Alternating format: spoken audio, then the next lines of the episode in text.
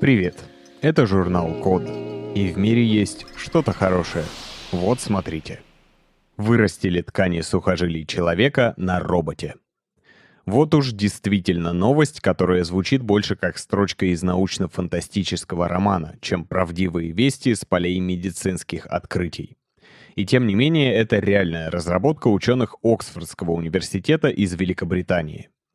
С тех пор, как медики научились пересаживать донорские органы в середине 20 века, ученые, не покладая рук, трудились над тем, чтобы научиться выращивать искусственные ткани и органы.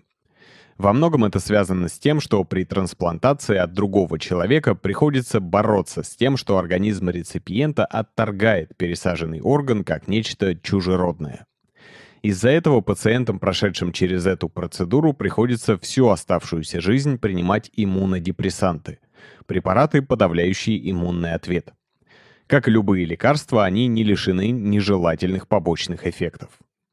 А вот если вырастить нужную ткань или орган в пробирке из клеток самого пациента, такое лечение не понадобится.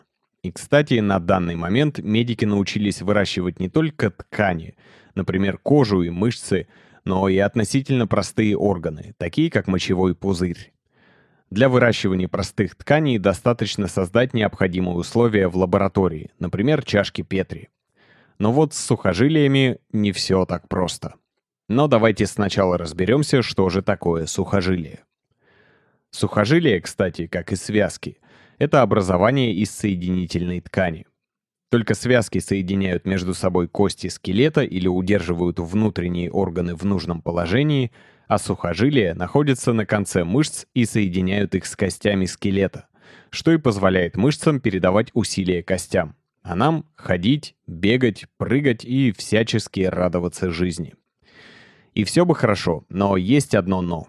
Сухожилия почти не способны к регенерации, поэтому надрыв сухожилия приходится лечить очень долго. А если речь идет о полном разрыве, поможет только микрохирургическая операция, в ходе которой сухожилие сшивают. Но если травма связана с потерей части сухожилия, нужно где-то взять недостающую длину. Некоторые сухожилия, конечно, способны растягиваться, но по сравнению, например, с мышцами, незначительно. И в принципе вырастить коллагеновую соединительную ткань в пробирке уже возможно. Вот только если делать это в обычной лабораторной посуде, получившееся в итоге сухожилие не будет ни достаточно прочным, ни достаточно эластичным. Исследователи из Оксфорда построили систему с эластичным контейнером с возможностью закачивания внутрь питательной среды для роста ткани и простым механическим приводом, который позволял растягивать будущие сухожилия. Но и этого оказалось мало. В человеческом теле сухожилия не только растягиваются и сжимаются, но и скручиваются. А значит, им нужна была полноценная модель сустава с большим количеством степеней свободы. И тут на помощь пришли робототехники из Германии.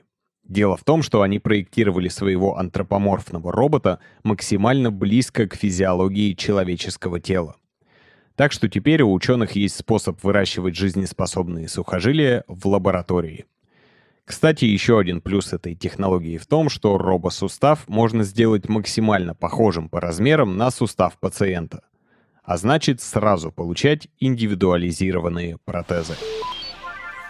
Должен вам сказать, что эти программы мы записываем благодаря поддержке английского от практикума.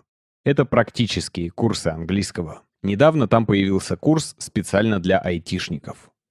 Если вам нужно Improve English, click the link in the description. Спасибо за внимание. Заходите на сайт The Code Media и подписывайтесь на нас в социальных сетях. С вами был Саша Начито. Скоро услышимся.